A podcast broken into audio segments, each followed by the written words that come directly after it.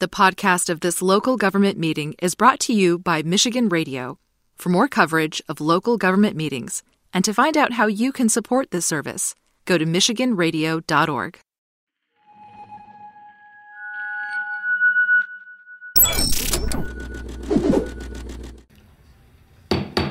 All right, ladies and gentlemen, let's go ahead and call the Committee of the Whole meeting for December 5th to order. Uh, Let the record reflect a starting time of 5:30. And with that uh, being said, Clerk Bolt, would you please take the roll? Councilmember Hussain. Here. Councilmember Wood. Here. Councilmember Spadafore. Here. Councilmember Spitzley. Here. Councilmember Garza. Here. Councilmember Jackson. Present. Councilmember Brown. Here. Councilmember Daniels. Present. Eight members present. You have full council. All right, fantastic. That takes us to the minutes from November 14th, 2022. Vice President Wood. Uh, Thank you, President Hussain. At this time, I would move the minutes of November 14th as written. All right, there's a motion on the floor. Further discussion? Seeing and hearing none, all those in favor signify by saying aye. Aye. All those opposed, same sign. Motion carries. That takes us to public comment on agenda items. We do have one presentation. Uh, We have several resolutions as well as an ordinance. And then we have a closed session to take a look at a few uh, different uh, contracts uh, with uh, different groups here in the city of Lansing. Uh, So with that being said, we will take public comment on a first-come, first-served basis. You have three minutes. We ask that you state your name, both first and last for the record. And with that, Loretta, looks like you're first. Loretta Stanaway, and I'm just speaking in support of accepting the purchase agreement for the North Cemetery outlot, if you will call it that. Um, As you recall, the Friends Group uh, was in support of that and advocated for it all along. And we have stated all along that our expectations and hope would be involvement in the decision-making of how to spend that money when the time came. We have all stated all along too that our expectations would be first for a sign, a new entrance sign. That is already in place. Um, we hope to see uh, surveillance cameras, not expensive ones, but inexpensive trail cams. We hope to see solar lighting, and we hope to see the arch foundations repaired or replaced as needed so that Jeremy's group can put the uh, reconstituted or refurbished uh, arch back up. And uh, we hope also to uh, see a ground penetrating radar survey done so that we can then get in there and start doing restoration projects on monuments, markers that are downed or dislodged or broken and in need of repair. Um, things like uh, tree stumps and trees, I think, are an issue, but for the majority of people that we hear from that are disappointed in the conditions in the cemetery, that is one of their last concerns. Um, and I think that rightly comes from the city budget as a regular routine maintenance issue. So the things that they talk about when they contact us and say they're disappointed in the conditions in the cemetery are things like trash, which the surveillance cameras and solar lighting would help alleviate, uh, broken and uh, disrepaired monuments and things of that nature. So that's where our emphasis will be, and as I said, we hope to be um, involved, and it's our hope and expectation that we will be, and that's it. Thank you. Thank you. Do we have anybody else uh, wishing to make public comment? All right, Mr. Lynn, come on up. Usually I got more time to prepare for this, but uh, I think I just really concerned about the home ARP allocation plan, and I think I asked previously if this was already allocated funds, and I hope you guys have conversation about this, but I know I'm not going to get another chance to talk. Uh, if there's been funds already allocated for this, is this like we're just talking about what's what's already been done, or if we're talking about what needs to be done? Um, obviously, with what's going on in Reutter Park and the conversations surrounding the 24-hour shelter uh, is is huge, and with 2.7 million dollars, I can find we can find some money in there somewhere uh, to do something. Given the fact that that um, as far as the presentation, I'm sure will be done here today, notes that uh, um, non-congregate shelters is something that's listed in there, it's something that, needs to be uh, done and allocated for. Um, outside of that, just when you guys talk about allocating this, and I hope again that I'm not way off base because this money's already been spent, but if it hasn't, uh, maybe somebody can give me a nod, a yes, it's been spent, no, it's, okay, perfectly.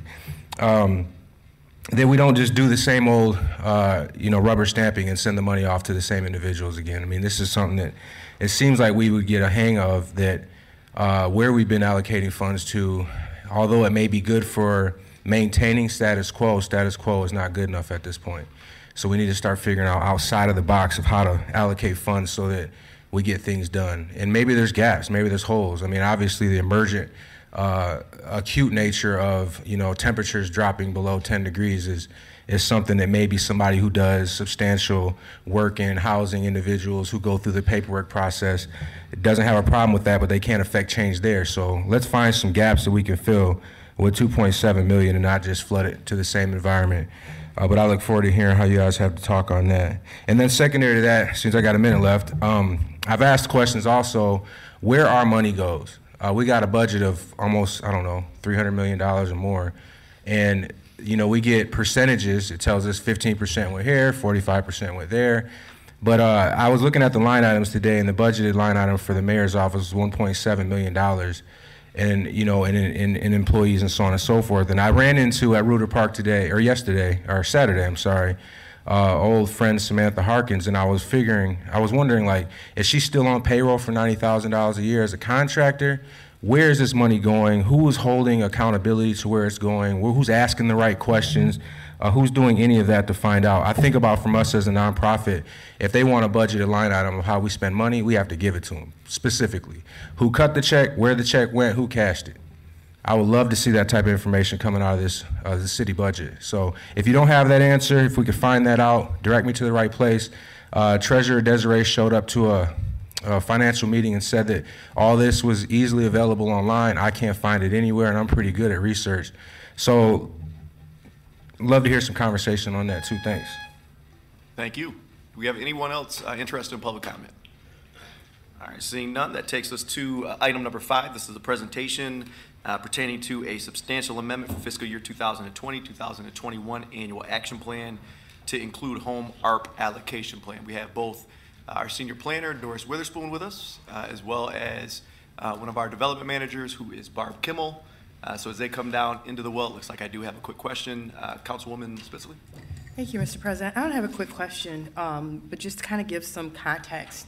Um, A couple weeks ago, when this first was out for public comment, Barb was in the audience, and um, she wasn't, she didn't give an opportunity to um, speak on this.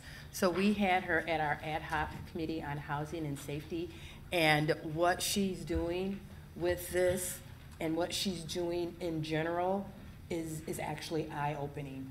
Um, So I think it's important for us to ask her, to ask the questions. One of the questions is, um, you know, who is the fiduciary for some of the grant dollars that are now coming through that used to be in HRCS? Barb is doing that now.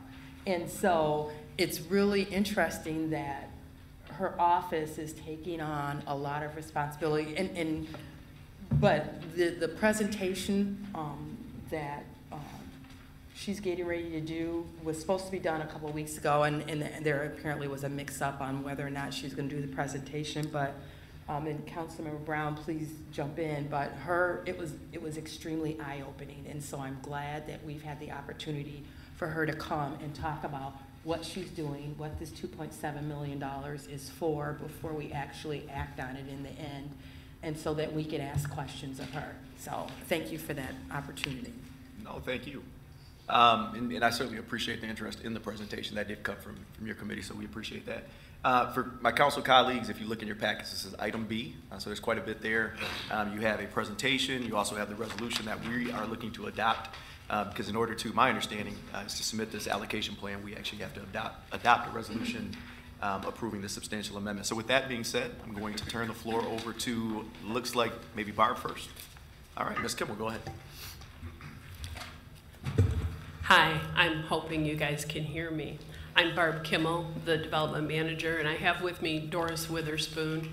She is the senior planner in our department. And we're here to talk about the home ARP allocation that the city of Lansing's receiving from HUD. This is an allocation of just over $2.7 million, and it has been allocated as part of the home program. And so that's an important point to note, and we'll get into why in a little while. So we're here to, asking you this evening, we're presenting this information, and then we're asking you to um, approve the substantial amendment so that we can go ahead and submit our allocation plan to HUD and uh, begin to use these dollars. Um, Regarding the home ARP funding, there are, there's a narrow window of eligible activities that we can use these dollars for. Uh, We can use them for home ARP rental housing development. We can use them for tenant-based rental assistance, TBRA, which is vouchers. Can I stop you just for a second? Sure. City TV, if you can hear me, we are at this point on slide number three. That's me, I'm supposed to be, but I can't. Oh, okay, fantastic. Thank you. As long as, long as we get it handled, it's all good. Thank you. Okay, so we can use these funds for rental housing, for tenant-based rental assistance, supportive services, non-congregate shelters, nonprofit operating and capacity building assistance, and, and there's a cap for that fund, and then also administration and planning, and there's a cap for that fund as well. Can I, s- can I stop you just for a minute? Of Uh. Councilwoman Spitzley, go ahead. Thank you. Um, Barbara, can you talk a little bit, explain to me what tenant-based rental assistance is, please? Sure. Uh, TBRA is voucher, though that's vouchers. We can utilize this money to create uh, housing vouchers for um, the qualifying populations that will have access to the housing that's created utilizing these dollars. Um, Just so everybody knows, we did not include in our budget any funding for tenant-based rental vouchers because there already is enough vouchers out there. So when we get to the budget overview, I have one more question to follow up on that, though. So you're saying there are already vouchers out there, so this rental assistance, is this to, um, one of the things that I've been asking is, i- is there a way that we can provide incentives to landlords to accept vouchers? Because we hear time and time again that people who get these vouchers can't find um, folks to accept them. So would a program like this be able to be used to offer incentives to have landlords take vouchers? That's the first question. And then the second thing is, you're saying there are already vouchers, enough vouchers out there. So then this tenant-based rental, explain to me then how this marries into that. Sure, Thank you. absolutely. So when we think about home ARP activities, um, and we think about what's eligible, we have to think about these, these eligible spending categories as being tied to the development. So as we get further into this, we're going to see um, that when we talk about these funds, um, one of the one of the things that we're proposing is the development of permanent supportive housing for the homeless, and so supportive services funding under utilizing these dollars will be utilized at those addresses for those specific clients. We can't take this money and, and utilize it in a different address. It- So, I hope that might answer both of your questions. Well, as far as. It answered both of us, As, as far as, as far as the TBRA um, and how other vouchers marry with this, these funds are, are for development and they are able to be utilized along with MSHDA's home ARP allocation. And in the, in Lansing, that allocation in this um, region is, I think, $3.6 million. And then there is another um, fund, the HCDF fund, I believe that's what it's called, and there's $400 set aside for this region as well. So if we combine those funds and these funds, we have a, a really nice, you know, $5.6 million fund that we'll be able to utilize here in this region to create permanent housing for the homeless or, and um, some non-congregate shelter. Um, These funds are also able to be used and meant to be used with LIHTC funding as well. So we're really talking about development with these funds. Uh, We have another Alrighty. question? Councilman Jackson.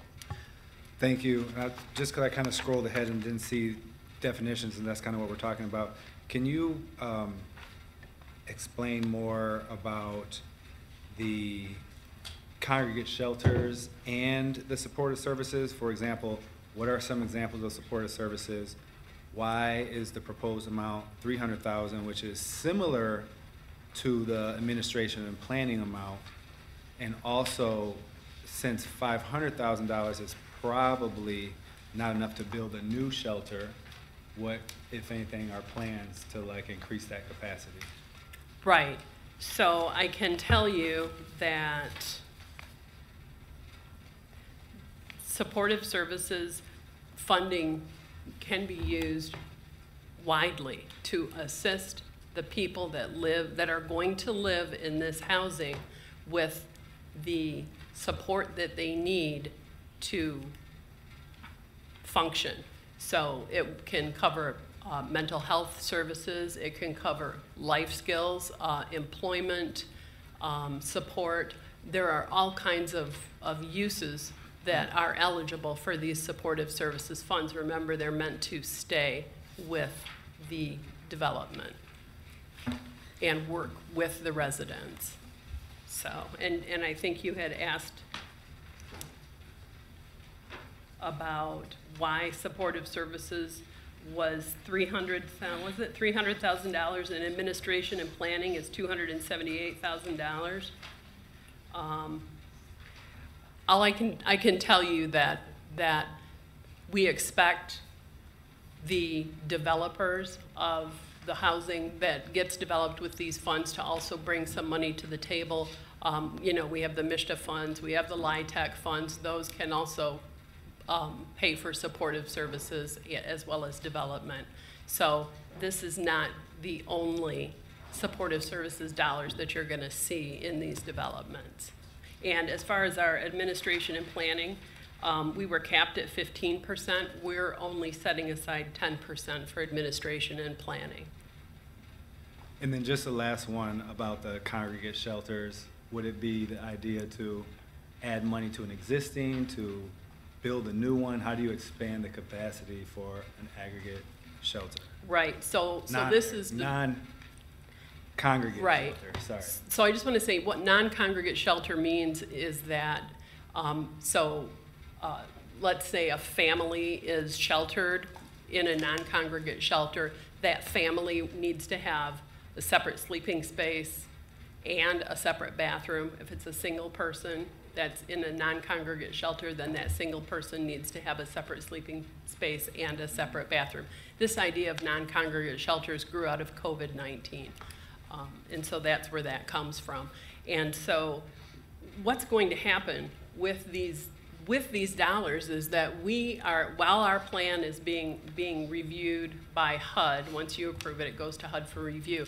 What we will be doing is writing a RFQP and developers, local organizations, shelters maybe will be coming to provide us with their response to that RFQP. And if, if there is a, someone who wants to develop non-congregate shelter, it could be at a local shelter that's existing, or it could be uh, developing a new shelter, then they're gonna have to, to present those ideas for, to us, and they're gonna have to have um, budgets and everything for those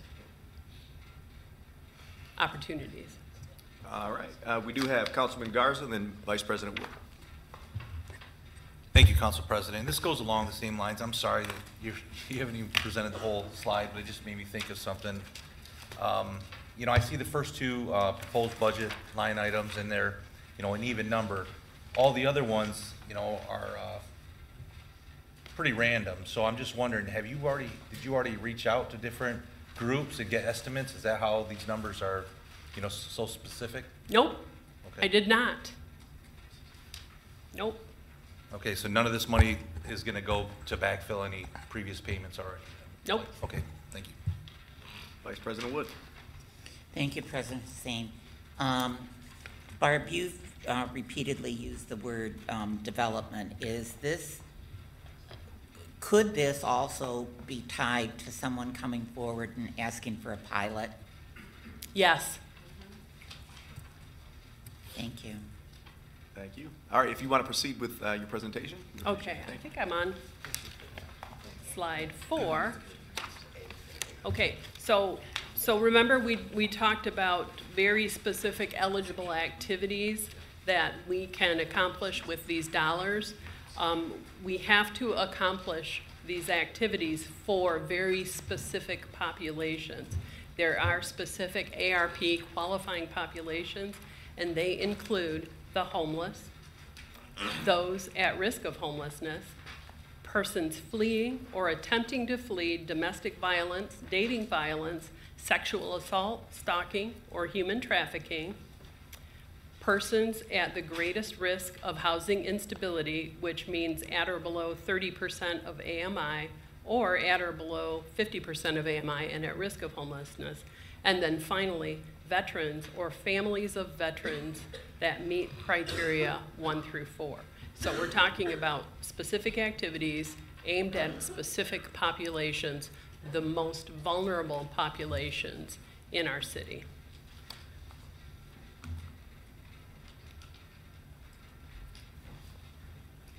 So we're bringing the substantial amendment to you. We have um, done consultation with required groups, and we have um, also had a required 15-day comment period, and we are at the end, well, we were at the end of that comment period on November 14th. And so tonight, we're looking for, for your vote. Um, We did, in that consultation, identify the priority needs. And they include increasing the supply of affordable housing development through the production of new rental units, shelter facilities through the development of non-congregate shelter, homeless prevention assistance through supportive services such as utility assistance, employment assistance, and case management, once again, provided at the units that were developed with these funds. And then capacity building and organizational development through nonprofit operating and capacity building assistance for qualifying organizations that want to perform some of these activities and need some capacity building assistance. And so as we discussed earlier, everybody has seen the proposed budget. We have set aside um, funds for the development of affordable rental housing, supportive services, the acquisition and development of non-congregate shelters. We have set aside nonprofit operating funds, nonprofit capacity building funds, and um, administration and planning dollars. So if you have any more questions, I'm happy to answer them. That's the presentation, and this is quite an undertaking, and I'm looking forward to working with these funds and helping the citizens. All right, so I do see some hands up. We're going, we, sorry, we are going to go first to Councilman Daniels. We then have Councilman Brown and Councilwoman Spitz. Councilman Daniels, go ahead. Thank you, President Hussain, and thank you, Barb, for the presentation. Uh, My question is, and and Jeremy kind of asked it, um, you- these numbers are very specific. Can you explain how you came up with them? How I came up with them? Yes. Let's see if I can remember, because this, this was weeks ago. So we know that um, three of the, three of the um, budget items are capped, and so that's what, that's where you start. So you start with your capped items and you decide, we decided to take ten percent of admin and planning. And so this was the number, and it gave you an odd number.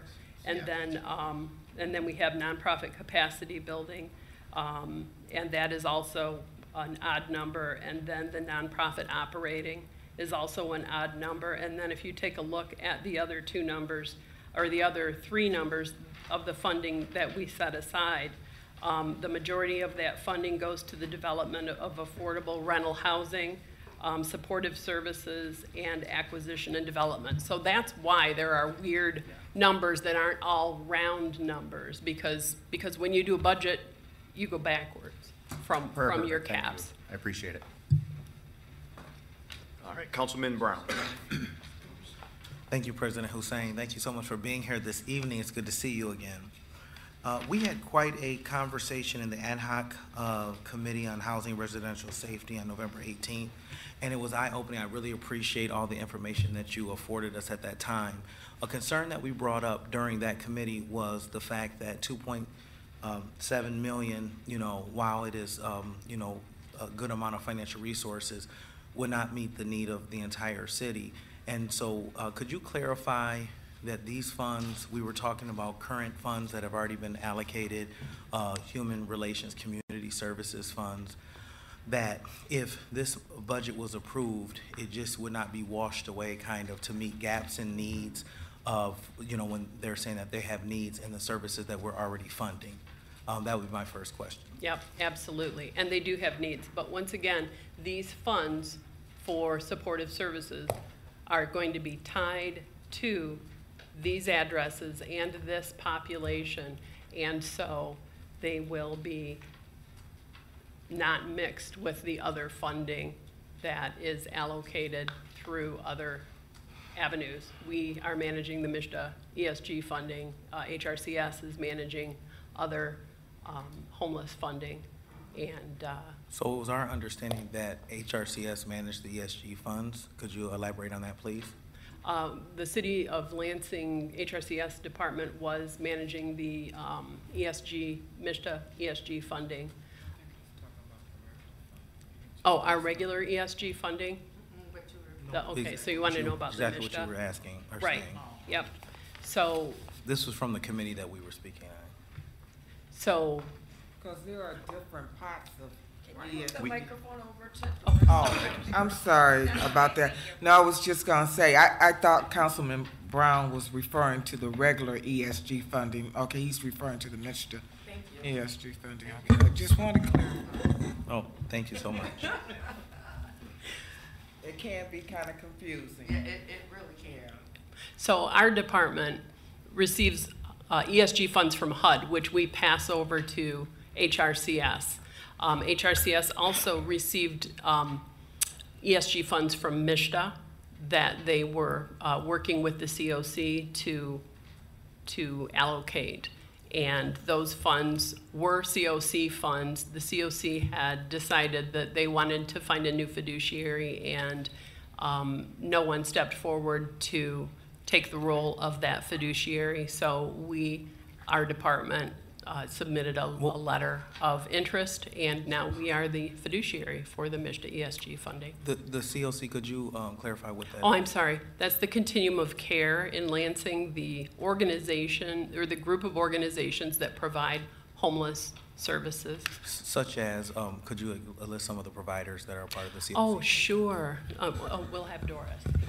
Okay, I served on the Continuum of Care or COC um, for more than 20-some years, but now I'm just uh, attend the meetings.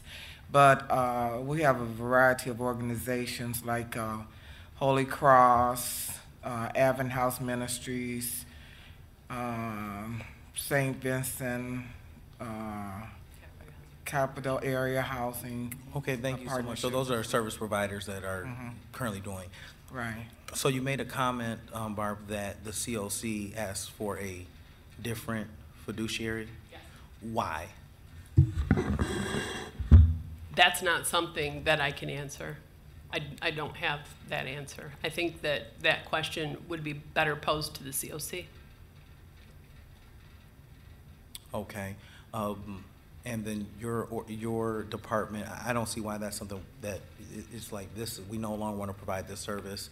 And then now you guys are the, the department that is the fiduciary. So there has to be a, a reasoning why there was a shift. How long has HRC been, being the fiduciary over those funds? I'm not sure how long HRCS had been the fiduciary over those funds. I'm not sure. Would you Doris know, may because you were on the board for twenty years? They, I know that they've been providing the MSHDA uh, ESG funds for several years. I mean, they, with uh, our ESG program, I mean, from as far as, I've been here 28 years, And so I know that they've been doing the regular ESG for that amount of time, but for the MSHDA ESG, I'm not sure, but I'm sure it's been several years. And I know HRCS uh, manages so many uh, grants, you know, the general funds, the MSHDA ESG, and, and also, How large is the ESG um, program, if you will? which one are The you? The one that's been shifted? The MSHDA ESG? Um, we have, um, it's about two, I think it's about two point something million dollars. So, yeah. So, uh, that, that's the concern as far as accepting another budget for me, uh, an additional program. You guys have a program. Have you expanded your department? Because I know the, the funding and capacity to deliver this program was supposed to be with HRCS. So if this is a change, um, how has the departments made a shift to make sure that we're delivering services? My uh, concern has always been as a community person for several, several years is making sure that resources get to the people. And so that's, that's where, if you're saying now something has shifted from one department to another, what shift within the departments has been made to make sure that the fiduciary responsibility um, to deliver the services is, is done appropriately uh, with um, swift intent and care to the people? I'm happy to answer that. Um, Doris Witherspoon is an expert, and she has she has worked in the HRCS department briefly, uh, processing FSR requests for the MSHDA ESG program. And so when the ESG program came to us, uh, Doris was in charge, is now in charge of managing that program, and she is working on those job duties along with her other job duties.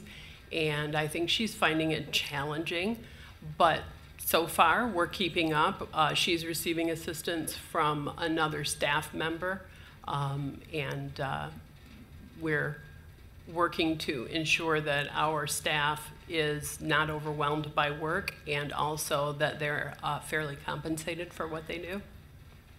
So there's, thank you so much for that. So there's several million dollars, and if we add two point seven, you know, let's say about four to five million dollars with your- yourself and one staff member, that, that's concerning with the amount of people that we have to serve.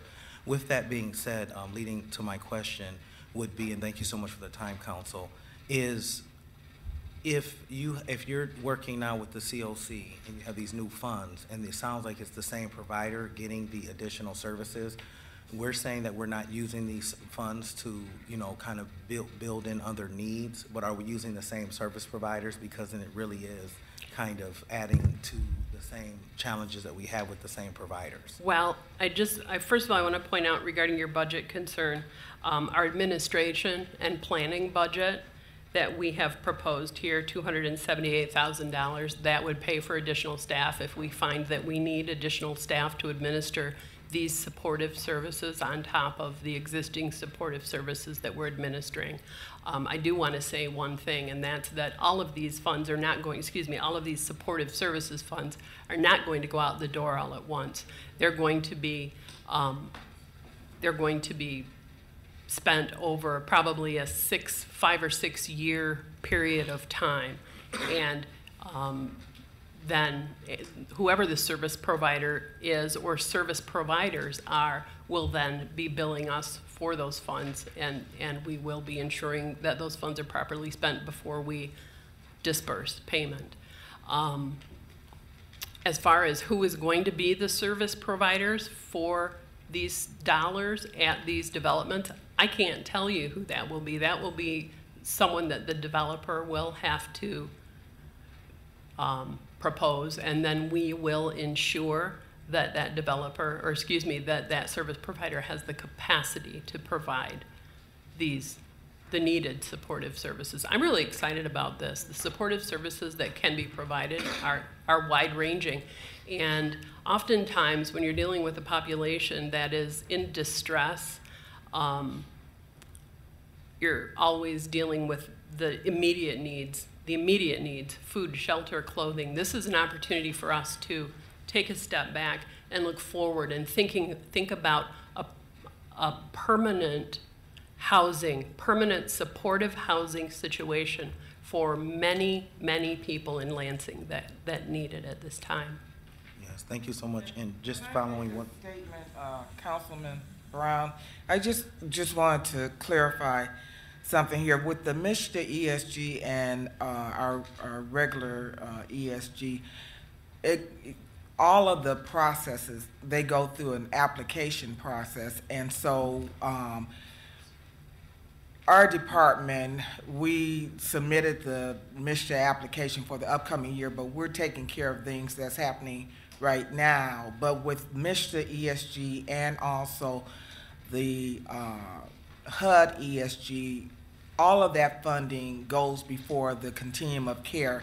They uh, review all of the proposals and make all of the decisions. So these are homeless uh, providers at the table making the decisions on what is needed in this community. So that's how they make the decisions on anything. So they vote on this, and then uh, that's how the, you know. uh, are the ones that are making the decisions as you define, are they also receiving the funds? We try not to. Is that, ha- are they receiving funds? They, we, the people that are making the decision, I think they try not to have But those that are. the funds? The, the, They, they, some of them may be on the board, but we try to make sure that people that are making the decisions are not the recipient of the you're trying, funds. But are they currently in real life? So the CLC, if they're making the decisions about who gets the funds, is some of those groups who are making the decisions receiving the funds? I think they have to abstain from voting. I understand, on I'm it. just asking the question, so do they, yes or no? I think some of them may be on. Barb, do they, yes or no? Currently, some of them, yes. Thank you. Um, And then we were talking about tenant-based rental assistance, uh, that there's, a that there's enough vouchers. What is the current wait list for the vouchers? Well, when you talk about a wait list for vouchers, those are, those are wait, those are vouchers that are, um, not this type of a voucher. Okay. Okay, so with these, with these units that will be developed, they will be going to MSHDA and they will be requesting vouchers. So everybody living in these developments would be voucher-based, basically? So this would be uh, basically a, let's say if there's 50 or 100 units of all homeless people who are not currently working and requesting, um, I think to uh, Councilwoman Wood's point, a pilot for supportive housing, kind of put everybody who's not working in one place? Or is this, uh, you know, like a mixed-use development? So it depends on what a developer brings us. I do not anticipate, first of all, I don't anticipate creating hundred units. Um, and it's not our intent to build a hundred unit building and fill it with a bunch of, a bunch of homeless people. I don't think that's healthy for anyone. But what we will be doing is asking for proposals from qualified developers, and we'll be evaluating those proposals.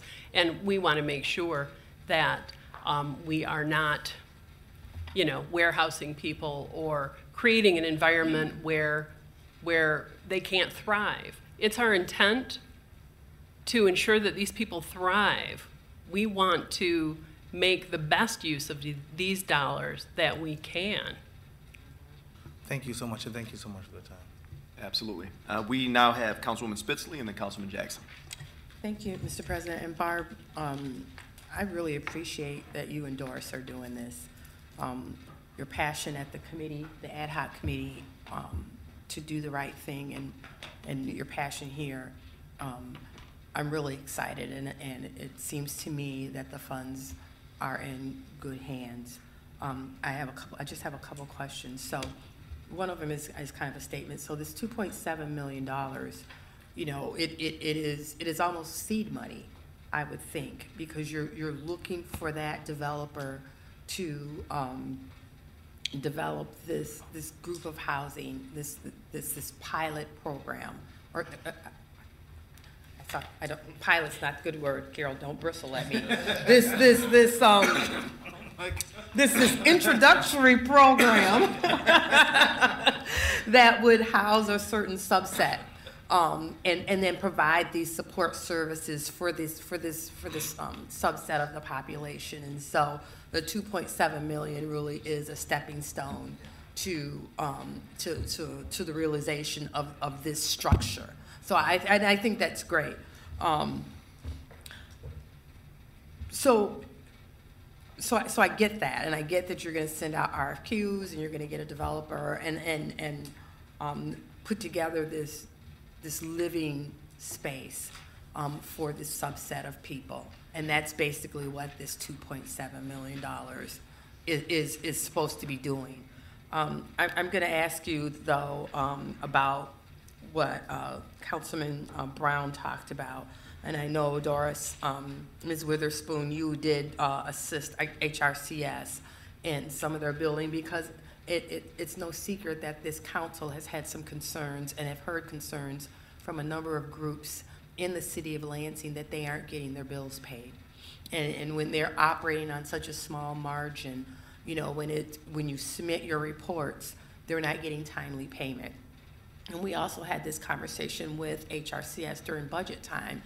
And one of the things that they said was that they needed additional staff. And I think during budget time, they were given additional dollars for additional staff. And so that's where um, Councilman Brown's concern comes in, is that if this money is now shifted over to your area, then the staff that's now in HRCS, um, where does it go and does it go to your area? So, um, so, you know, this money comes through, the COC reviews it, um, but at the end of the day, you guys are responsible for reimbursing these, these groups who come in and, um, you know, request payments. So are you guys up to date right now? Or are you, because you said you're doing some of the stuff now. Are you up to date and paying people back now, or are you still having some lag time? Well, I can tell you that we're up to date with the FSRs that we have received, yes. Mhm. I mean, we, we're constantly receiving them, so I'm not going to tell you that. No, no, I get That there it. aren't some in process, but, but. But you we're- are up to date right We are, now? yes. Okay, Mhm. that's what I, that's what I like to hear. And so again, that makes me a lot more, makes me feel a lot better that that Mhm. program is in your area. I am concerned that at some point, there's gonna be a staffing issue. There's a lot of stuff. And as you look at it, um, this two point seven million dollars, this three hundred thousand dollars, um, I'm hoping isn't going to also be used to add additional staff to address the, the, the, um, MSHDA ESG dollars. So during budget time, I hope we have a conversation and you guys have by then understand what your staffing needs are gonna be to continue to effectively do what you do. So thank you for doing it.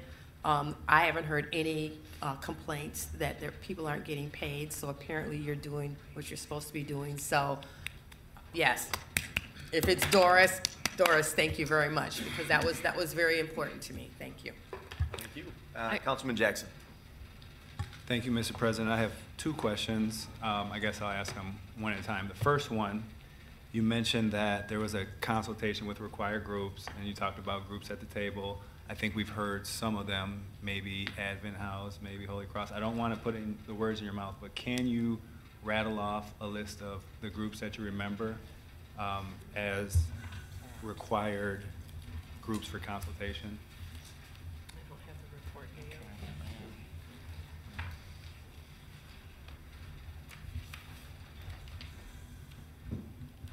We have a list. It's actually in, It's in it's in the draft, Draft plan, so, so. Brian, we got, I think we got, I think we got that draft. oh, okay. So you- do you need me to? I- Well, I guess, how many is on there? Because I think people would want to know. A lot? Okay, it looks like over 20 or so? Oh, yes. All right, so next question is, when you talk about trying to use the money best for these populations, and there's a list that's on there that you mentioned, it's like fleeing from domestic violence, at risk of homelessness, homelessness defined by the McKinney-Vento Act, um, people at greater risk. So I guess when I look at the total, twenty-two, two million, seven hundred eighty-four thousand, well, one, we can acknowledge that's not enough to really take care of the problem.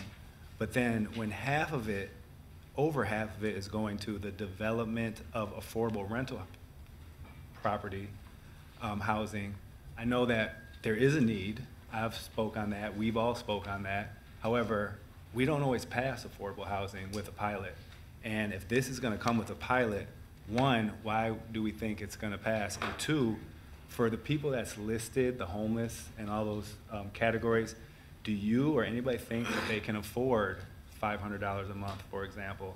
That's probably even more affordable than these developments can come. So one, why do we think that homeless people can can meet affordable rental property over hundred, hundreds of dollars a month?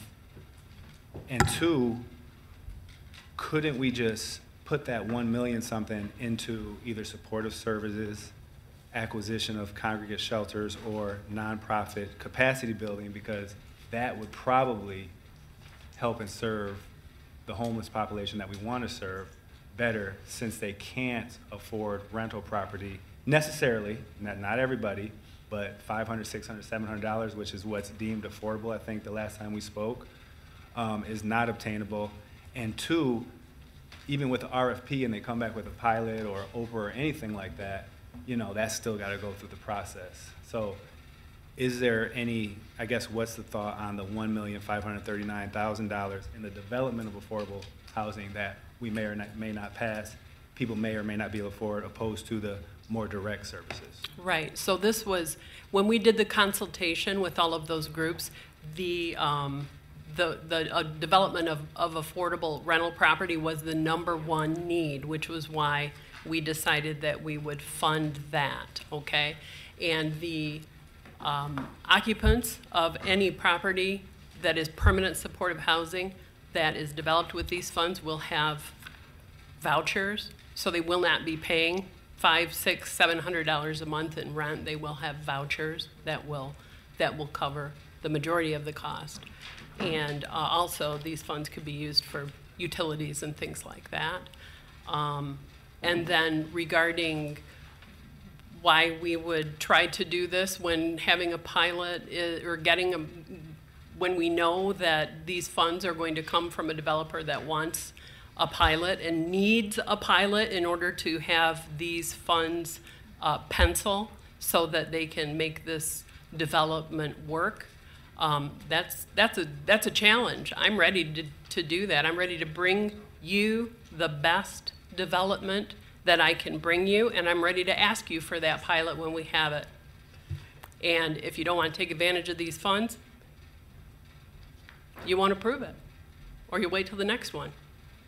Uh, Just a little follow-up on that. Um, So what would the one million five hundred thirty-nine thousand do to help offset the developer that may or may not ask for the pilot?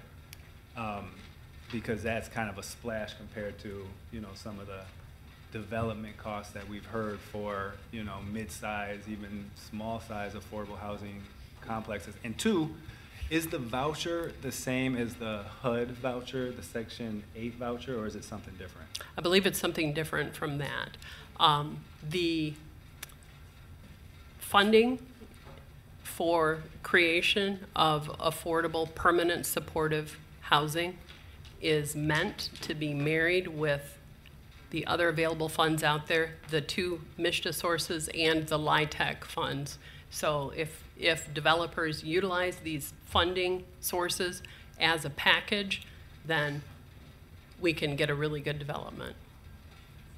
And I guess just last, I would say for the record, to consider moving that money into some of those other, um, other, other listed needs.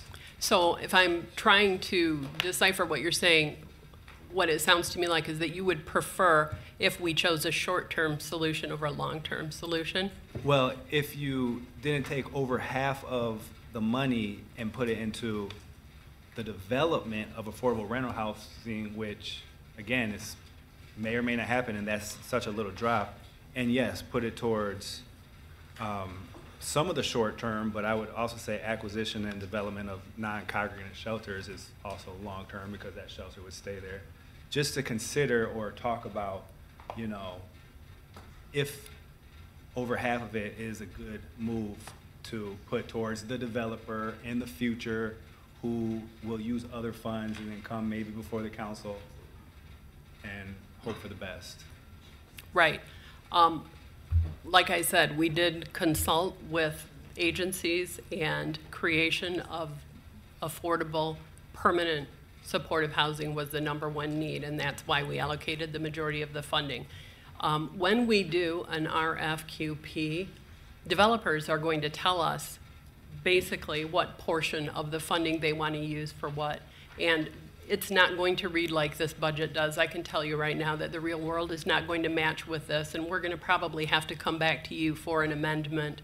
It could be that somebody wants a million dollars for um, the development of non-congregate shelter, and it could be that somebody wants um, a half a million dollars for permanent supportive housing.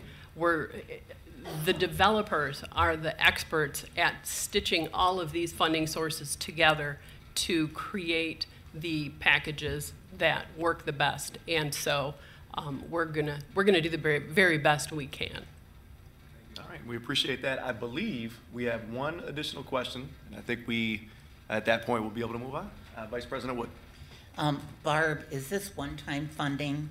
And, okay. It is yes, one-time funding. All right. And is it to be utilized in one fiscal year or two fiscal years?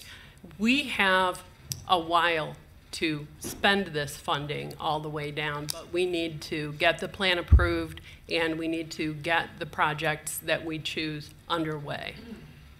Yep, and so when you, if you're thinking about supportive housing, like I said, that, those funds are going to go out as, as, as the funds are needed. Um, The development will want to get these funds going. And just very quickly, can you define a while? Earlier, you referenced five, six years. Is there, in terms of spending this money down? It's not 2030. It's not- Um, yes, like I said, the, um, there is a deadline to spending these funds all the way down, and it may be close to 2029. I think it might be 2029. Um, but like I said, it sounds far away, but it's not. And so when we're talking about um, a development, if we're talking about a permanent supportive housing development, that's going to take several years to, to get, to get up, developed, and built and occupied. Um, and then we'll be supplying the funding for the supportive services at that time. So we really want to, we do not want to delay. All right, thank you. So Ms. Witherspoon, Ms. Kimmel, uh, we, we certainly appreciate you. You held up very well in the hot seat. Um, I thought they were great questions, but frankly, um, I thought the answers were just as good. Um, regardless of where the vote falls, I think folks have the information they need to make an educated vote, so thank you. Thank you. Um, That takes us to item, let's see, C, sorry. This is uh, for discussion action. This is the resolution uh, pertaining to what we just discussed, the substantial amendment fiscal year 2020, 2021 annual action plan to include home ARP allocation plan. And I do not believe uh, further discussion at this point is necessary, so I will turn the floor over to Vice President Wood.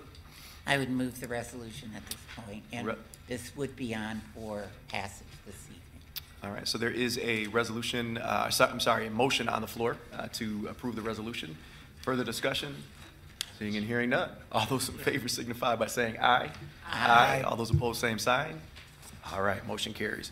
Uh, We are now going to move to discussion action item D. Uh, This is the fiscal year 2022, 2023 first quarter budget and vacancy report. Uh, We do have our Deputy Finance Director, Joe McClure, with us, as well as our Finance Director and uh, Treasurer, Desiree Kirkland. Uh, So we appreciate both of those individuals coming down into the well and joining us. What we're going to do is take a look at, um, in terms of our first quarter, our projected revenues versus our actual revenues, projected expendi- expenditures versus actual expenditures, uh, as well as our uh, first quarter uh, vacancy report. So with that being said, I am going to turn the floor over first to Mr. McClure. Good be? All right, fantastic. You have the floor. May I introduce our new budget analyst? Yes, you may. Thank you. Oh, yep, let's make sure the mic is on. Yeah, Thank you so much. With us is uh, Jackson Mills, the new uh, budget anal- analyst for the city. Jackson. Pleasure to meet all of you. I'm Jackson Mills. Uh, previously, I worked in Section 8 Housing Contract Administration, and before that, I worked for four years for the City of East Lansing. So I'm happy to be here. All right, we appreciate that.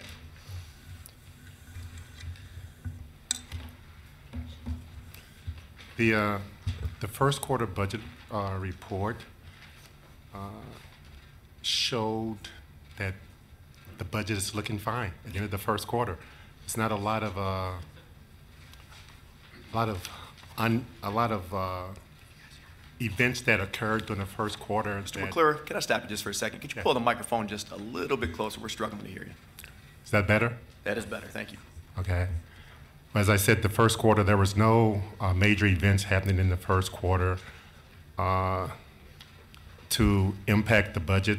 The budget is on schedule to uh, end the year positively. It's, it's very, very early in the year. The first quarter ended uh, September 30th. Uh, It was the first three months of the year, July, August, and September. Uh, We are one of the key things going on right now is the uh, the audit finding, and, and eventually the audit will be finalized, and better better budget numbers will be available once the audit is finalized. Uh, I don't know if you want me to go into all the details that are in this package, or if I should just take questions, or I, I, so hands are already up. So what we're going to do is we're going to go ahead and start with some questions. Uh, Vice President Wood, my understanding is uh, Vice President Wood has a number of questions. So Vice President Wood, you have the floor. Thank you. Um, One of the questions that I um, presented um, to our uh, finance director had to do with the difference between the budgeted uh, revenues and the expenditures is expected to be covered by um, American Rescue Act funds. This is a quote that is in the report. Makes it seem like we don't have a balanced budget. Would our budget be balanced without those funds? And if no, what is our projected structural deficit? Well, let me begin by saying that I used a poor choice of words when I said uh, that the uh, expenditures is expected to be covered by ARPA funds. ARPA funds actually uh, are used to support revenue loss, and those funds actually are general fund money. So there, it's actually a misnomer for me to call it ARPA fund because it's actually general funds. So you're, However, yeah. So however, these, these are ARPA funds that have come into our general fund. Yes. So the question then becomes, if we did not have those dollars, would we, would we have the revenues essentially to meet our expenditures? The answer is no, I believe. The, the answer actually is yes. And, and the reason is because uh, the uh, budget surplus that carry over from the, begin, from the, the previous year, plus the stability fund, those combined would create revenues in ex, excess of 164 million, and the expenditures are budgeted at 155 million. So there would be sufficient funds there. As a follow-up, Councilwoman Spitzley. So that would make, I'm, I'm trying to do the math in my mind. So that would give us, what, $10 million surplus roughly? 8.8. Okay, 8.8. So uh, down here it says uh, ending general fund reserves estimated to be 8.8, like you said. Is that correct? So with the ARPA dollars, do you, so since you said the budget would be balanced without the ARPA dollars, are additional ARPA dollars going to the, to the general fund reserve, or where are those dollars going to? If I may interject, yes, you're absolutely correct. And I, Which part am I correct about? that the general fund, the ARPA dollars went to reserve, to our rainy day funds or our stabilization funds. But I also want to say that the ARPA dollars were for lost revenue during the COVID season. So it is revenue. It is funds that we can use to balance our budget, which we do have a balanced budget. Well, I, I think, it- I think there's a matter of opinion of what exactly the ARPA dollars were supposed to be used for. Other communities have used them for other things other than balancing the budget. But having said that, so the eight point eight dollar, eight point eight million dollars roughly that we're saying here, ending general fund reserve, that's, that's total ARPA dollars, right? So without ARPA, would we have a general fund reserve? No, we still That's what I'm trying to figure out. Yes, yes. Yes, we would. Okay, thank you. And, and, and if I'm, I- just to get back to the, out of the $49 million that we did get for ARPA dollars, ARPA funds, 23 million was lost revenue based on our CPA calculations and things like that, which is legit, which is what we could use the funds for, in addition to the other guidelines also. All right, so we are going to pivot back to Vice President Wood. Go ahead. No, That's that's completely okay. fine. Um, my next question is, do we have any state revenue numbers? I know when we look at, um, the summary of revenues, it shows nothing, um, there. So do we have any state revenue now, Our numbers? state- Our state revenue sharing typically happens in October for the new fiscal year. Uh, So at the time this report was performed, the answer would have been no, Uh, but I'm sure we have some now. Can you get me what those numbers are? I can get them to you at a later time. I can't All get them to you right. right now. Um, next is if you look at, um, under the expenditures, I see that the IRS slash, um, ACA bill, uh, resolved. There's, um, no, nothing there. Do you have an update on that? The- Under the rev, un- under the Yes, there- expenditures, This is under net impact on fund balance. Yeah. Page five oh, of your I see. report. I, I have no information on that as of now. All right, can you get me some information on Get you that? that as well. And is the starting fund balance um, updated with the audit numbers? Negative, no. The answer's no. Yes, that, that audit is not final. This is going back to our previous audit. Is it updated from the previous audit? It it would be updated from 21. The audit that's going on now is 20, FY '22 audit. Correct, I understand that. Yeah. All right. Um, Under um, city-supported agencies, um, we have a negative number um, in there. Are we saying that we spent all of their budget at this point? Which, which, could you repeat that, please? Under non-departmental expenditures, city-supported agencies, we have a negative number. So this is page five, non-departmental expenditures, item number three. Oh, right here.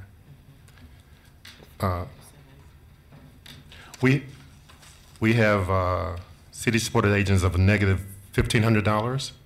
Yep. So And- are you, are you saying that we spent all of those dollars? And we now have a negative?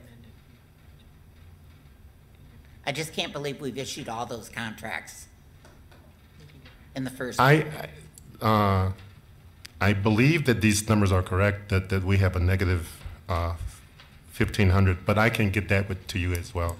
If, if. I, I can confirm that. Okay. And then my last question has to do on page six, under the EDC and planning. We're saying that we are, that we spent ninety-two point nine percent of their budget in first quarter. Yeah. Uh, These numbers, I, I believe, and this is my first time through the cycle, I believe that there were some allocations that had not been performed at the time uh, that this was done. And these, al- the- there's some allocation where those budgets get split between other departments, not just that planning department. And those allocations have not been done at the time that this was performed. And that, that's because I, I became aware of the allocations kind of late in the cycle. Well, I'd like a breakdown. When we look at the other departments, we're looking at, you know, anywhere from twenty to, oh, 25%. This one is ninety-two, so if we could get some information as to, Well, I'll try to, as I, as I said, the dollar amounts here, uh,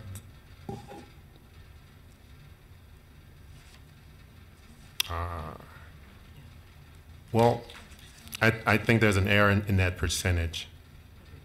But I, I'll get, I'll get There- that to you. There is an error in the percentage. The problem is with the, with ED&P, um, if you, if you actually do the math, it's forty-six percent. So when you look at actuals, um, in, in terms of actuals versus projected, you're looking at forty-six percent. But you got the same thing, uh, going on, I believe, in public services. You have thirty-six percent already spent in terms of actuals, um, versus projected. Um, and so I think we're concerned uh, about those two departments and why those are coming in so high so early. And as I said, it, it's, it's because allocations were not performed. So, some of those uh, costs should be allocated to different departments. They're not, they're not allocated solely to that, to departments. That They should be, they should be allocated to other apartments, So when, departments. so when we look at some of these other departments and the fact that they're under that 25% magic number, that's not actually accurate. Well, once the alloca, once the allocations are performed, they would increase. Uh, Okay, thank you, Mayor. Um, We do have a question from Councilmember Brown. Thank you, uh, Council President, and uh, that, you, you just answered some of my questions. Is the concern is it seems that the, the data is not, um, and the information is not, not there, I guess, based on what I hear you saying? Um, It, it seems as though the, what we're looking at has some information, I guess, that's not updated, so therefore it skews the rest of the data, so we're looking at an inaccurate document, which is concerning. Um, If there were things, for example, in the uh, economic development planning at ninety-two percent, it is not summarized in our report to show that there is an error there. So this, for me, um, looking at it, is not accurate, uh, I, I would like to see it, you know, it fully put together, so then that way we have accurate information for ourselves to make decisions and, um, as well as for, you know, the public. Thank you so much. Okay. All right, we do have an additional question from Councilman Garza. Go ahead. Thank you, Council President. Thanks for being here tonight, you guys. Um, Just real quick, I noticed on page five, I think it's just an error. It says on the top, it says fiscal year, uh, July of 19 to Ju- June 30th of 2022. That, that is indeed an error. It's supposed to be 21, right? Okay.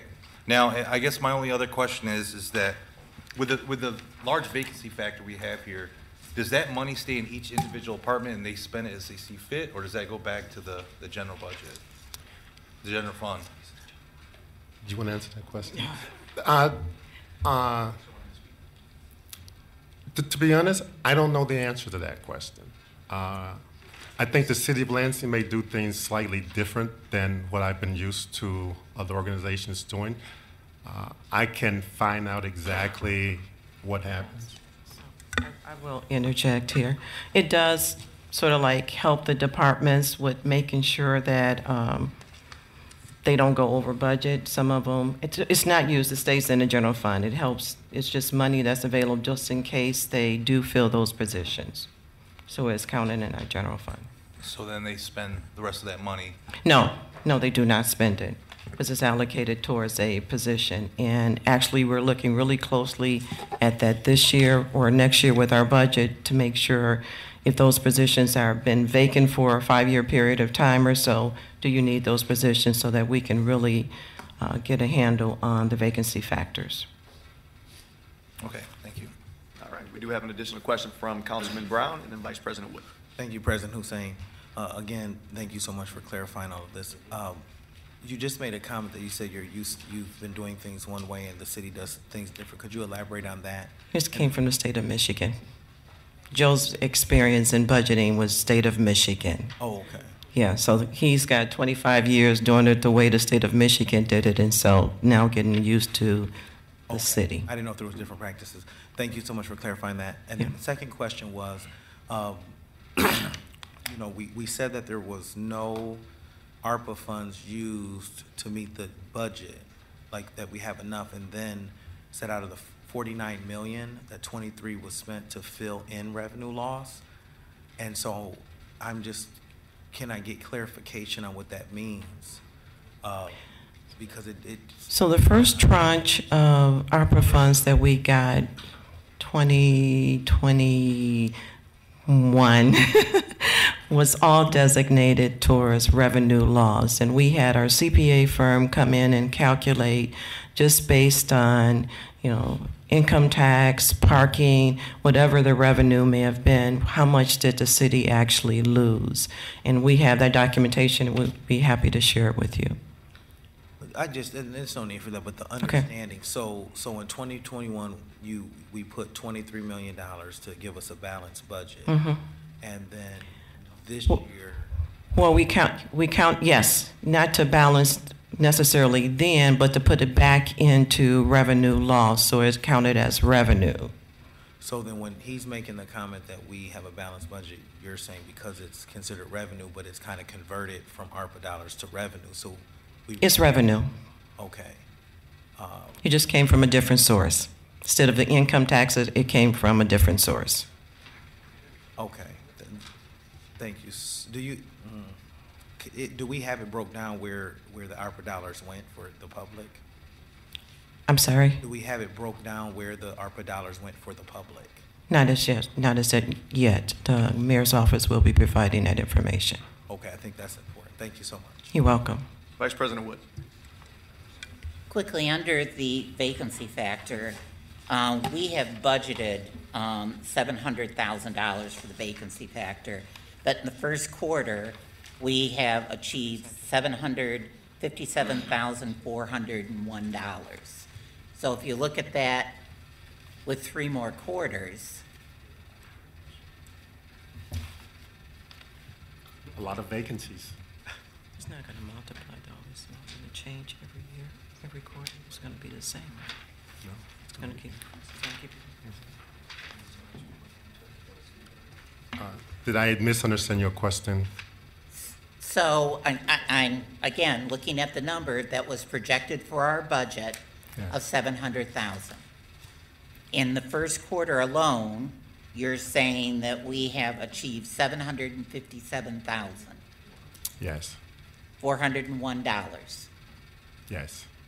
Okay, so we've got three quarters to go, so if you keep that at that basis, how did you come up with the 700,000 that you put in there to begin with? Well, the city has, has, as I looked at the budget the last two years, I know they have used seven hundred thousand dollars as vacancy savings, vac- vacancy factor for budget. It may be even going back even more than the past two years. But I only looked at the past two years. That's the number that was used when the FY twenty-three budget was created last year. I And- just know that there is, every single department is talking about the fact that they don't have enough people. And the idea that just because we haven't filled these positions, we can look at whether we can do away with them or not based on the number, the amount of work that, that is out there that needs to be done, um, you know, is disconcerting. And I understand that HR is working on streamlining the processes to get people hired, but it, it is what it is, I guess. Yeah, no, you know, when you look at the vacancy, the number of vacancies is alarming, uh, particularly when you talk about uh, the positions that are there. Um, I I would love to have human resources back in at some point. We need an update in terms of where we're at with our deputy director, where we're at with our recruiter, where we're at with the two additional hiring um, uh, specialists, and list goes on, because obviously that department supports every other department in in filling their needs. Uh, And so I was incredibly concerned when I looked at at that as well. Um, Also would like some information at some point about our H- HMIS analyst position, uh, and the fact that that's been vacant uh, since September of 2021. The question becomes, you know, what does that do for the efficacy of that system? Uh, Because it's so incredibly important when it, you know, comes to our homeless population documentation uh, and supporting those folks moving forward. So, um, number of questions that I have um, regarding that, uh, that might be better um, served by, I think, bringing in human resources for a, for a later conversation.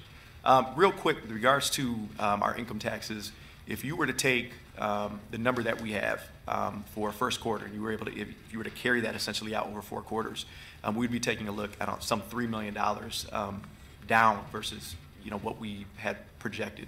Is there any reason to believe that what we experienced in terms of income tax for that first quarter, uh, that that was an anomaly? Uh, If so, what is that attributed to? Well, it's the timing. So income taxes are really brought in between January and about May, and then we, we sort of slow down. And so that's why the number in this quarter, the first quarter was low. Um, But no, we always anticipate that, uh, you know, we're looking at our revenue down the road, budgetary, and we'll be fine on the income tax dollars. Okay, I appreciate that. And then the- We actually, s- yeah, go ahead, Jim. Oh, go ahead, As far as budget goes, the, in- the income tax uh, budget for fiscal year '23 was 37 million, 37.5 million, And in the first quarter, we brought in 8.7 million. That's 23.3% of the budget. So we're on schedule to be, uh, uh, you know, not quite the number that you had mentioned, but it's, again, as Desiree said, there is a timing issue involved in income taxes. Okay, yeah, so it might not be as large as that, but we could still have a shortfall. Um, the other piece is with regards to the uh, property taxes, I think that's some $2 million more than what was projected. What do we typically, um, you know, we talk a lot about tax appeals, we talk a lot about other adjustments, but we never really, it, we never really discussed the, the typical number. Do we lose a lot in terms of tax appeals and in terms of other adjustments or no? So that's probably a question for our assessor to tell you about border reviews and how much we lose with things like that when, with adjustments. But, you know, we anticipate a 5% increase, a 4 to 5% increase, but then that increase is eaten up by tax adjustments. Okay, I appreciate that. Do we have other questions? I really appreciate you three being here. Thank you so much. Thank you. Uh, And with that being said, Vice President Wood, we need a motion to place on file. Uh, I- Oh, and I'm sorry, let me stop you real quick. Joe, just before you leave, um, I was asked to, uh, just to ensure that, uh, we have before, hopefully before next council meeting, uh, the state revenue numbers if we have them, um, the IRS ACA bills resolved, line item update, uh, as well as, um, Okay, we have information regarding the EDP operating expenses at ninety-two point nine percent, but then the other one, the question was, why is the city-supported agencies line item a negative number? So if we can just get that information sent on to our offices before our next council meeting, we'd appreciate it. Sure. Okay, thank you so much. Vice President Wood. Thank you. I'd move to place on file. All right, there's a motion on file, or sorry, there's a motion on the floor. Uh, other questions, comments? Seeing none. All those in favor signify by saying aye. Aye. All those opposed, same sign. Motion carries. That takes us to a resolution. This is a reappointment for Jenny Geis. I do not believe Jenny Geis is in the audience. No, she is not, because this is a reappointment. This is for a City of Lansing Member Capital Area Transportation Authority Board, uh, CATA, term to expire September 30th, 2025. You guys do have um, your application, I'm sorry, her application in your council materials. Um, Very quickly, uh, One of the concerns uh, we had when we took a look at that is that the application was from 2018. Uh, So one of the things our offices did do uh, was contact uh, the administration to ensure that uh, they vetted this particular um, applicant for reappointment, uh, ensured that that individual still met the requirements for the charter. Um, She does in fact meet the requirements for the charter. That's the first piece. Second thing, as it come, as it pertains to reappointments, one of the concerns um, we have, a number of us have, is that a number of our boards and commissions are really struggling to make quorum. Uh, Some of them, it's simply because they don't have enough members, but some of them, some of them, it's because they don't have uh, membership that is, is actively engaged. And so what we also did was we um, took a look at attendance uh, for uh, Ms. Geis. Her attendance is actually phenomenal. Um, This past year, she missed one meeting, uh, and obviously, we are wrapping up the year. Um, And I believe she was uh, tardy by a few minutes uh, to a, to a few meetings. So um, I was happy to see that. Um, That being said, uh, again, this is a reappointment. Um, Attendance is good. She does meet the requirements for the charter, so I'm going to turn the floor over to Vice President Wood. Uh, Thank you, President Hussain. I would move the resolution to reappoint Jenny Geis uh, based on the fact that the administration has um, verified that she meets all the charter requirements. All right, there's a motion on the floor. Further discussion? Seeing and hearing none. All those in favor signify by saying aye. Aye. All those opposed, same sign. Motion carries. That takes us to item, uh, let's see, six F. This is the uh, voter-approved sale of city property, portion of North Cemetery. We do have Mr. Kaschinske, our Parks Director, with us. Uh, And so very quickly, uh, just as a kind of a refresher, uh, back in August of 2022, uh, voters did actually sell to, I'm sorry, vote to sell the subject property that comprises a portion of North Cemetery uh, located at 845 East Miller Road. Uh, We did, as a city, uh, issue an RFQ. My understanding is we had one uh, uh, responsive applicant, and that was from VMG. Um, We've had Ray Garcia, who is the proprietor, uh, in before us, I believe for SLU. Um, In any event, the um, asking price, or the, I should say the purchase price is $8,500. My understanding is it was appraised at $8,000. Um, Also, the proceeds uh, will be used, I think as actually referenced by uh, Ms. Danaway earlier, um, to um, make improvements at North Cemetery. Uh, But with that being said, I'll turn the floor over to Mr. Kaschinske. Um, I guess I really have nothing else to add other than that, so I'm ready. All right, so you are here for the questions. Do we have questions, concerns? I am so sorry that you had to sit through all of that just to come up here and have a bunch of people nod their heads at you, but we appreciate you being here and your patience. Uh, Vice President Wood. Um, Thank you. I was just quickly reading the resolution to make sure that in the resolution, it says that the money will go back to North Cemetery. Because if it isn't in there, I'm sorry, what was your question? I said, I was quickly reading the resolution because if it doesn't say it's going back into North Cemetery. It does. Okay. It does actually All say right, that. we've got it. All right, Okay. thank you. Yep. Uh, With that, I would move the resolution. All right, there's a motion on the floor, for further discussion. Seeing and hearing none. All those in favor signify by saying aye. Aye. All those opposed, same sign. Motion carries. That takes us to item uh, 6G. So the resolution pertaining to the issuance of sale of voter-approved unlimited tax general obligation bonds for public safety facilities. I do believe, again, we have uh, Ms. Desiree Kirkland, and so that you do have something to discuss, and I don't bring you down here for no reason, I'm actually just going to turn the floor over to you uh, so that you can discuss this item, and then we'll entertain questions and answers. Thank you. Actually, like what Brett just did. Uh, But just quickly, the resolution is to allow the city to sell uh, the bonds to, at a fixed rate to fund the public safety project. RFP went out uh, last week uh, for, uh, from the purchasing department to interested firms to see who would be willing to be an underwriter or purchaser of the issue of the bonds uh, to finance the capital improvement. The RFP is due back on December the 19th. The public safety millage will be on the summer bill July 1, 2023, and we're estimating that it will bring in roughly $10.5 million. It's just an estimated number at this time. Funds will be kept separately, not commingled with other general funds, so that we can adequately account for them and make sure everything is taken care of. So that's what I have at this time. I entertain any questions if you have any. All right. Do we have questions, comments? Uh, Mr. uh, Spadafore, Councilman Spadafore. Uh, thank you. You mentioned, you said $10 million and $175 million. You're going to borrow these in different series? Is that what you're doing? And this Yes. is authorizing full scale? You're just going to do it when we need it? Okay, thank you. Yes. Other questions, comments? Seeing none. Vice President Wood.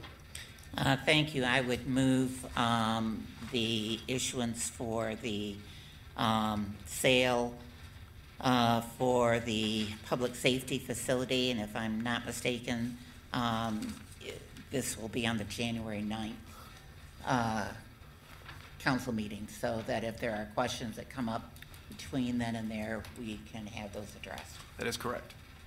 All right, there's a motion on the floor. Further their comments, questions, and seeing none. All those in favor signify by saying aye. Aye. All those opposed, same sign. Motion carries. That takes us to um, item 6H. Uh, This is an ordinance amending Chapter 1300 marijuana operations, Section 1300.02.04 uh, 0.09.11, and also adding section 1300.17. This did come to us from the clerk's office. Uh, precipitating this uh, were some changes with regards to the state statute. Um, there was a, let's see, a public hearing on uh, November 14th. Um, I was not present at that particular meeting. If you want to come down, that's fine, just in case there are some questions. Uh, thank you, uh, Chris. Um, in any event, I did watch the playback. Um, didn't uh, seem to have any uh, concerns conveyed at the podium. We did receive one email uh, from a Mrs. Elaine Wombolt um, discussing her opposition uh, to these amendments.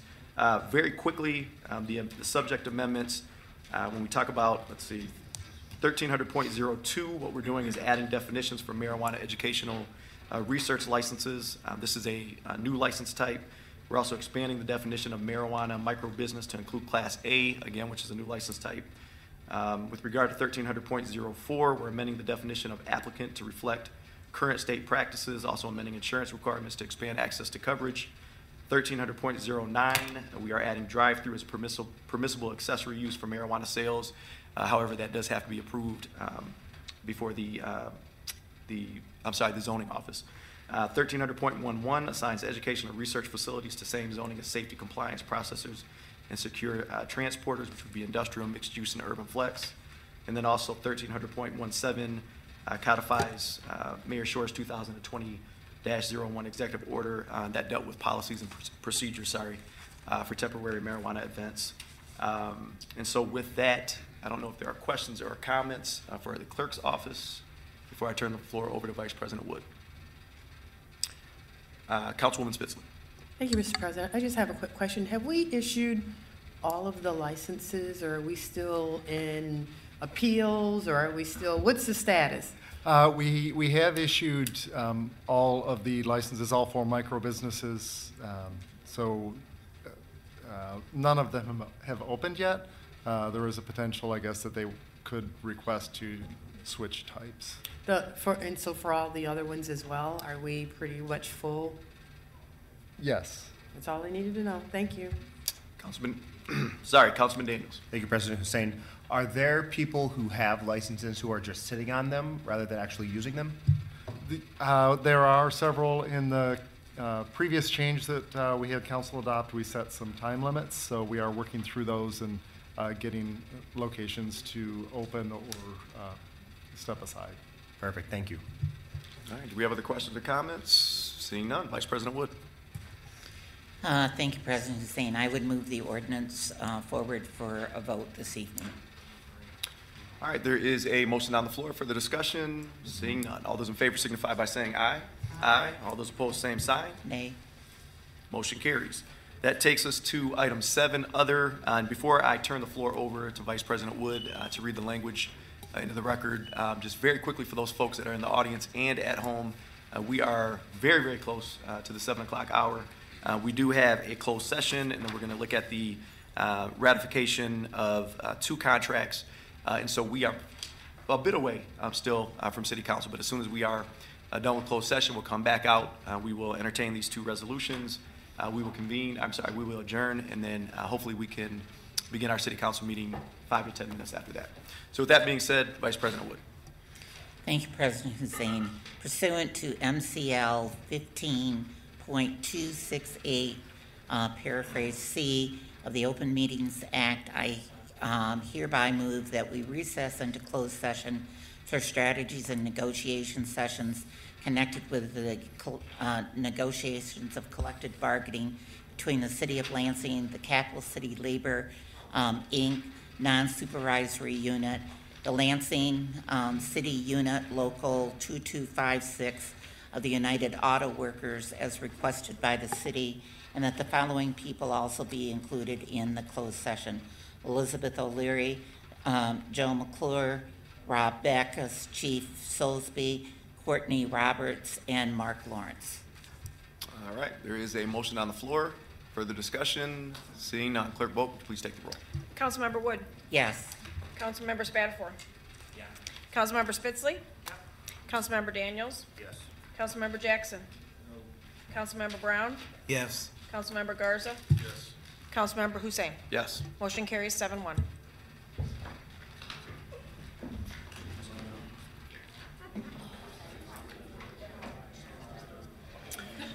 All right, we're going to go ahead and bring the meeting back to order. We do have two resolutions that we need to consider.